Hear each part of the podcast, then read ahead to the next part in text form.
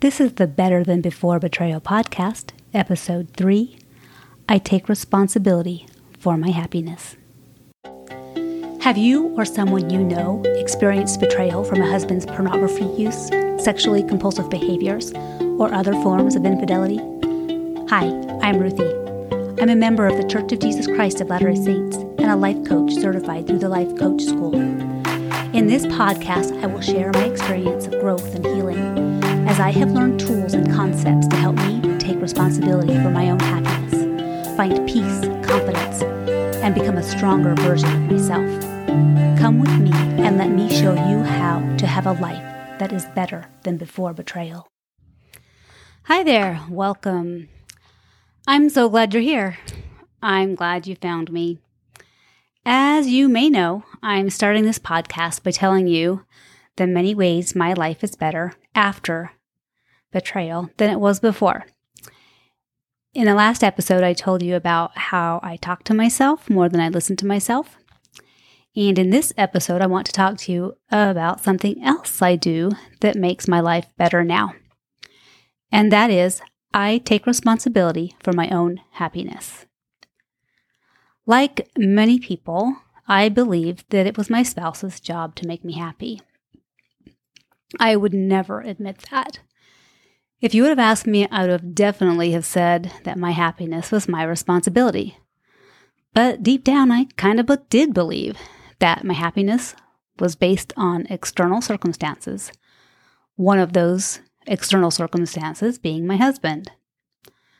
All the while, I would proclaim to believe that my happiness was up to me. Remember, I told you that we lie to ourselves all the time. And believe me, my brain still goes to the idea that if my husband did things differently, I would be happier. I've got to be onto myself. You've got to be onto yourself as well. So, anyway, there I was, trying to be happy, thinking that everything outside of me was supposed to create that happiness. Having an inkling that this wasn't true, but still, come on. How was I supposed to just choose to be happy when life wasn't how I thought it should be all the time? I used to think about those uh, polls that people take. I often pondered the question Are you happily married? Do you know how you would answer this question? I wondered if I was asked this question in a poll, how I would honestly answer. There was so much good in my marriage, yet I didn't have the marriage I wanted, and I didn't know how to get it. I resented so much. I didn't express a lot of my desires and opinions. I wasn't willing to get vulnerable. I lived in a bit of self preservation mode. I thought my happiness depended on my husband's behavior. I gave away so much power. I knew in my head that I was responsible for my own happiness, but I didn't know how to take that responsibility. I learned from other people with human brains that other people's actions were the cause of my emotions. Weird, right? We're conditioned to believe this. Have you ever told your children or anyone, you make me so happy? Or that makes me so happy? Your parents probably said it to you. You've said it to your kids and grandkids. We say it all the time. We think other people make us happy. We may even get this idea in well meaning marriage books. These books can contain helpful, tr- helpful truths, and yet we may get the idea from these books that it is possible for us to make our spouse happy and that they can make us happy. We can't do that, and they can't do that. We have to choose to be happy. We have to choose to be happy. If we use these books as tools for conversations to gain understanding of what we and our partner prefer, these books can be very helpful. That is different than taking responsibility for making our pa- partner happy or taking the blame for their unhappiness or blaming them for our unhappiness. two of these books that came to mind as I was thinking about this, filled with good material to prompt conversation, as long as you don't believe that you have the responsibility for their happiness. I'm sure you've heard of the five love languages words of affirmation, quality time, receiving gifts, acts of service, physical touch. Now, most likely you and your spouse have a different primary love language. You think you're showing love, and they don't feel loved because you aren't speaking their love language. This is a great example of how love can be expressed by one person and not felt by the other. My husband loves to work in the yard. He works in the yard from sunup to sundown, down some days. His secondary love language is acts of service. He thought he was expressing his love to me by beautifying our yard. And he does plant vegetables that he won't even eat just for me. Well, I didn't receive that love because my secondary love language is quality time. I thought he was avoiding me, that he didn't want to be with me. All thoughts in my head. You can see how this is problematic. You probably have examples of this in your own life. You were expressing your love in a way that your husband didn't feel it. And then we blame our partner for our not feeling loved and our unhappiness. See how much work we have to do with our brains? Now, we can certainly make requests. Let's face it, there are things our spouses do that we like, and things that they do that we don't like because we have thoughts about those things. It is and was definitely helpful for Mark and I to have a conversation, several of them actually, to tell each other what actions on their part generate our thoughts of feeling loved. We can share how we feel loved best and find out from them what things you can do that help them feel love, again, generate thoughts in them that create the feeling of love. And hopefully, they're willing to show up in that way. And if not, that doesn't mean they don't love you. My primary love language is physical touch, and secondary is quality time. And I like all the others. I think they're all important.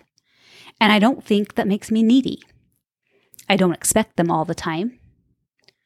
I think the real benefit to knowing your partner's love language is that you know what's important to your spouse and they know what's important to you. And you each get to show up how you want. You know what your partner wants in your relationship. More information is always better. Another book that we read that someone recommended to us is His Needs, Her Needs Building an Affair Proof Marriage. Ouch. It was a bit too late for that already. My husband and I read the book together. It was very painful. While I don't agree with the author that if we fulfill the needs of our partner, quote unquote, they won't have an affair. I do recommend reading it for the conversation opportunities at the end of each chapter. When a spouse cheats on their partner, it is not because their partner didn't fulfill their needs. The cheater may believe that that is true, but they're just justifying their actions. It's not the spouse's responsibility to fulfill needs. It's helpful to know what your spouse wants. I propose a title change to this book His Wants, Her Wants Conversations to Learn what your spouse values. Reading it in this frame is much more useful. It's not your responsibility, again, to fill your husband's needs so that they don't cheat on you. If I understand what my spouse would like, I can choose to fill that desire.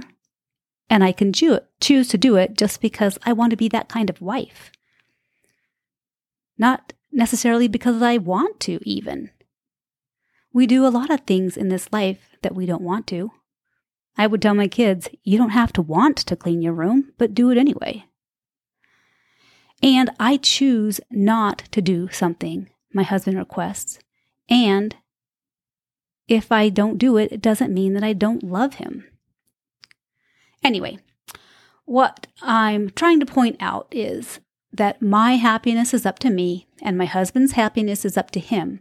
And we can be happy together, even if I don't do everything he wants me to do and he doesn't do everything I want. I learned the skills. I learned how to take back the power to my happiness. Again, I don't always use these skills. I have to remind myself to use them frequently. my brain loves to slip back into my old patterns for sure. And now, when I use this skill, I can say I'm happily married because I choose to be. That doesn't mean we've made it. That's not a thing. We have so much more to learn and to get good at. I have so much learn to learn and do.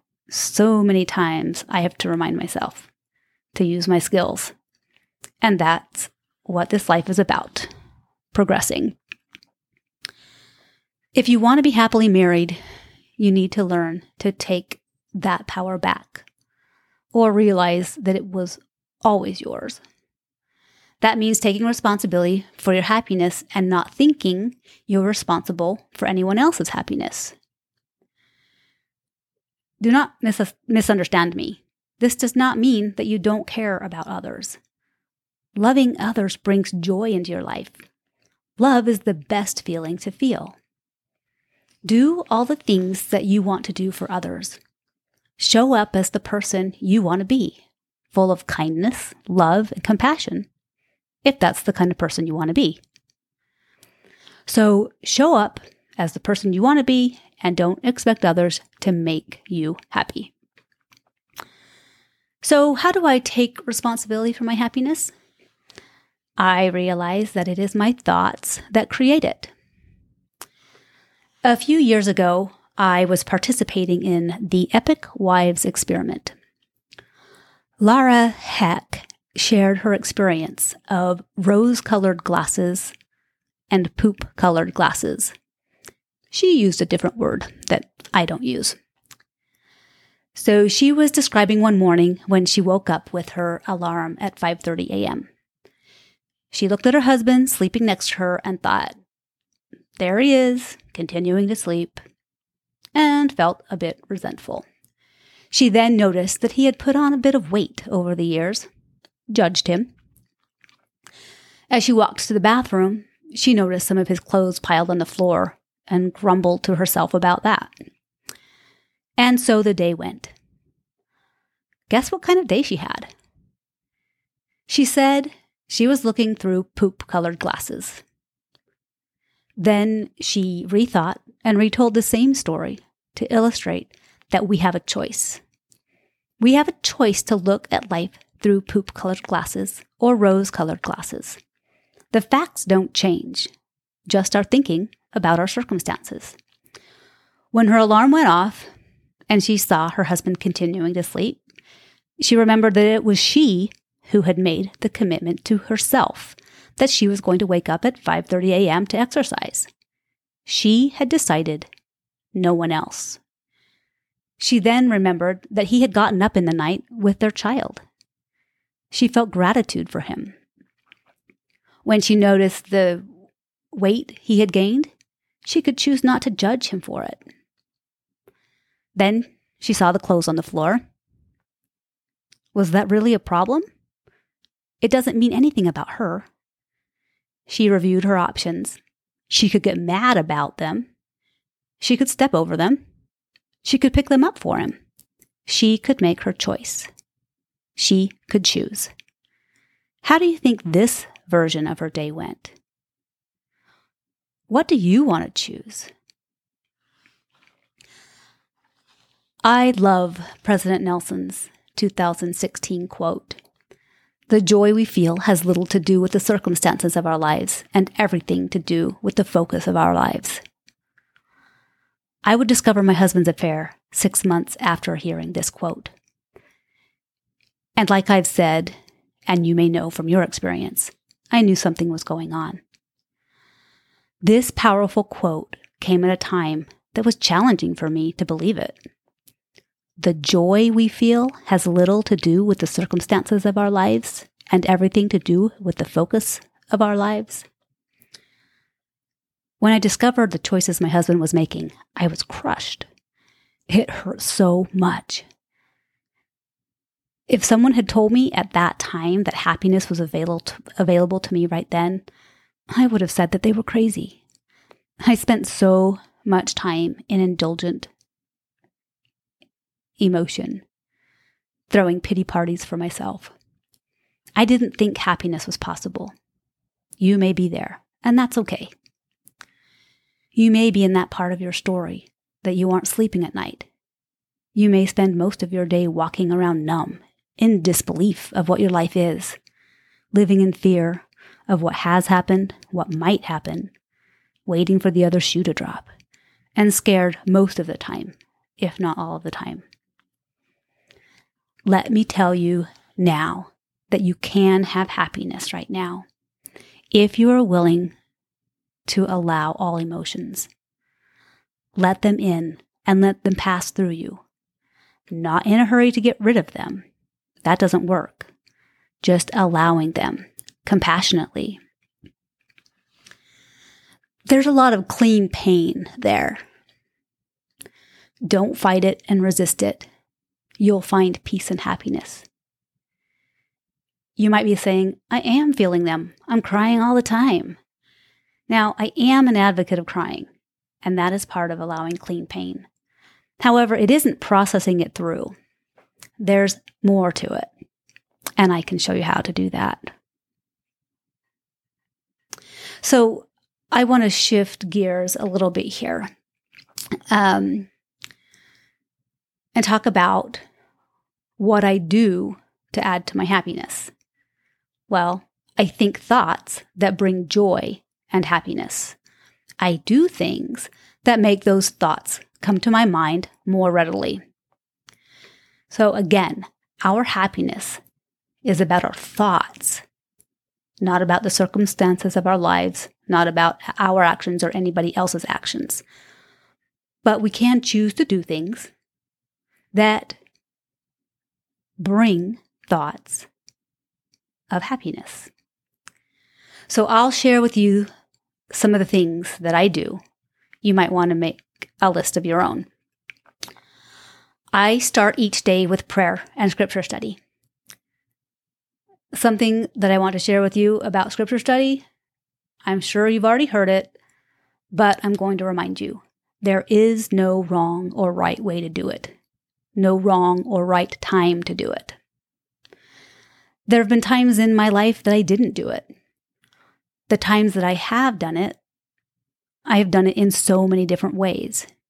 Do what's right for you, what works. Let the Holy Spirit guide. He is a crucial companion. He will help you along your journey. Prayer. Tell Heavenly Father about your struggles. We know that He already knows them and it can be therapeutic to voice them to Him anyway. He wants to hear from you. It brings a deeper connection to Him. Invite the powers of heaven to be with you. They are there. Open yourself to feeling them. Exercise. I like to exercise. Well, correction. I like the effects of exercise. Someday, sometimes I enjoy it while I'm doing it, but not always. And I do it anyway. I like the effects of exercise. Eat well. I like quote unquote health- healthy foods. My favorite food is salad with salad dressing laden with sugar. And that's okay. I want to take care of my body. I do eat treats every day, more than is good for me, I'm sure. I try not to think of foods as good or bad. And I just feel better when I eat me some veggies. Uh, the next one is get enough sleep. I love sleep. I have lost a lot of sleep over the years, and I'm an early to bed, early to rise kind of gal. It works for me. I know it's not for everyone. At 10 times when I've experienced heightened emotions because I'm worried about my husband's actions, sleep doesn't come. I have learned at those times to count my breaths. I just lay still in my bed and tell myself, this is my rest and restore time. If I don't sleep, at least I'm resting. And I always say a prayer and ask for sleep to come. Sometimes it does, and sometimes it doesn't. Sleep is important for our emotional health so make it a priority. Go outside every day. I have worked from home for many years. There were days that I realized at the end of the day that I didn't step outside at all. I now try to get outside every day. I go for a walk or a run, or even sometimes I just step outside and enjoy some fresh air, if nothing more than for a few minutes. Dance and hip circles. I love to dance. I am not a dancer. I just love to move my body. I love Zumba, although I don't do it often. I do hip circles or just put on some dance music and dance in the kitchen or dance my way down the hall. It makes me smile. Laugh. Oh, how we need to laugh. Sometimes when I have cried so much, I just need to laugh. It was tricky to find humor that I didn't get triggered by in the beginning. It's out there. You can find it. I love dry bar comedy. It's clean comedy. And that could even trigger, trigger me in my early days of recovery work. Um, but find a way to laugh often. Smile. Sometimes I just decide to smile. It brightens my mood. Music. I love music. I'm not a musician. I play music on Spotify. I almost always have some playing. As a massage therapist, the peaceful music I work to has such a calming effect on my mind. I love a lot of different types of music. It can bring calmness, joy, peace to my heart and mind, and it can also bring fun energy and excitement. Mindfulness. A mindfulness practice has served me very well. I don't always do it as much as I have in the past or as much as I'd like to. I do it my own way, usually lying down because I can't touch the floor while sitting in a chair. And that's okay. Again, no right or wrong way to do a lot of things. Mindfulness is a very helpful skill for life in many ways. Serve someone. I mentioned that I work from home. I don't always know what the needs are of my neighbors, friends, and family or ward members. I do try to serve when opportunities come to my attention. And again, sometimes the Spirit guides me in that. I do love that my work is serving others with gifts and talents that I've been blessed with. And I try to help others in the ways that I can. Maybe you would like to make a list of the things that you enjoy doing. You may be in a place where you don't know what you like to do. You don't remember. I've been there. Dig deep if needs be. Remember what you used to do. It can be helpful to write these things down and refer to it often. Remember, it isn't the activity that brings happiness, it's the thoughts that you think while doing these things that generate the happiness. So now I take responsibility for my own happiness. I had to learn how. It took work. It still takes work every day. And I love the power this gives me. Happiness comes in small doses. We aren't meant to feel happy all the time. I love those moments when I'm doing any old mundane task like unloading the dishwasher, and my heart is filled with this feeling of peace, contentment, and joy. I'm thinking, life is good. The moment doesn't last forever, another thought comes in and brings another emotion. But I bask in the moment of life is good for as long as it lasts.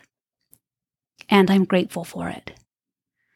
I know that my life will bring more trials, more learning opportunities. Everyday life brings opportunities for me to practice my skills. And I am grateful for the growth opportunities my life has brought me. I want to end with a concept taught by Brooke Castillo, founder of the Life Coach School. She says, When we start to believe that how we feel isn't a choice, we get ourselves into trouble. You might not believe that yet, and that's okay. I want you to ponder it, though. We get to choose. We get to take responsibility for our own happiness. That responsibility doesn't belong to anyone else. Taking responsibility for your happiness will bring you a life that is better than before betrayal. It is possible. Thanks so much for listening today. I'll see you next time. Thank you for joining me. I hope that what I have shared today is helpful and hope filled for you. If you know someone that would find this podcast helpful, please share it. If you are ready for one on one coaching to help you take responsibility for your own happiness, to find growth and healing from what you have experienced, please go to betterthanbeforebetrayal.com and schedule a free session to find out how I can help you on your journey. I'd love to talk to you. See you soon.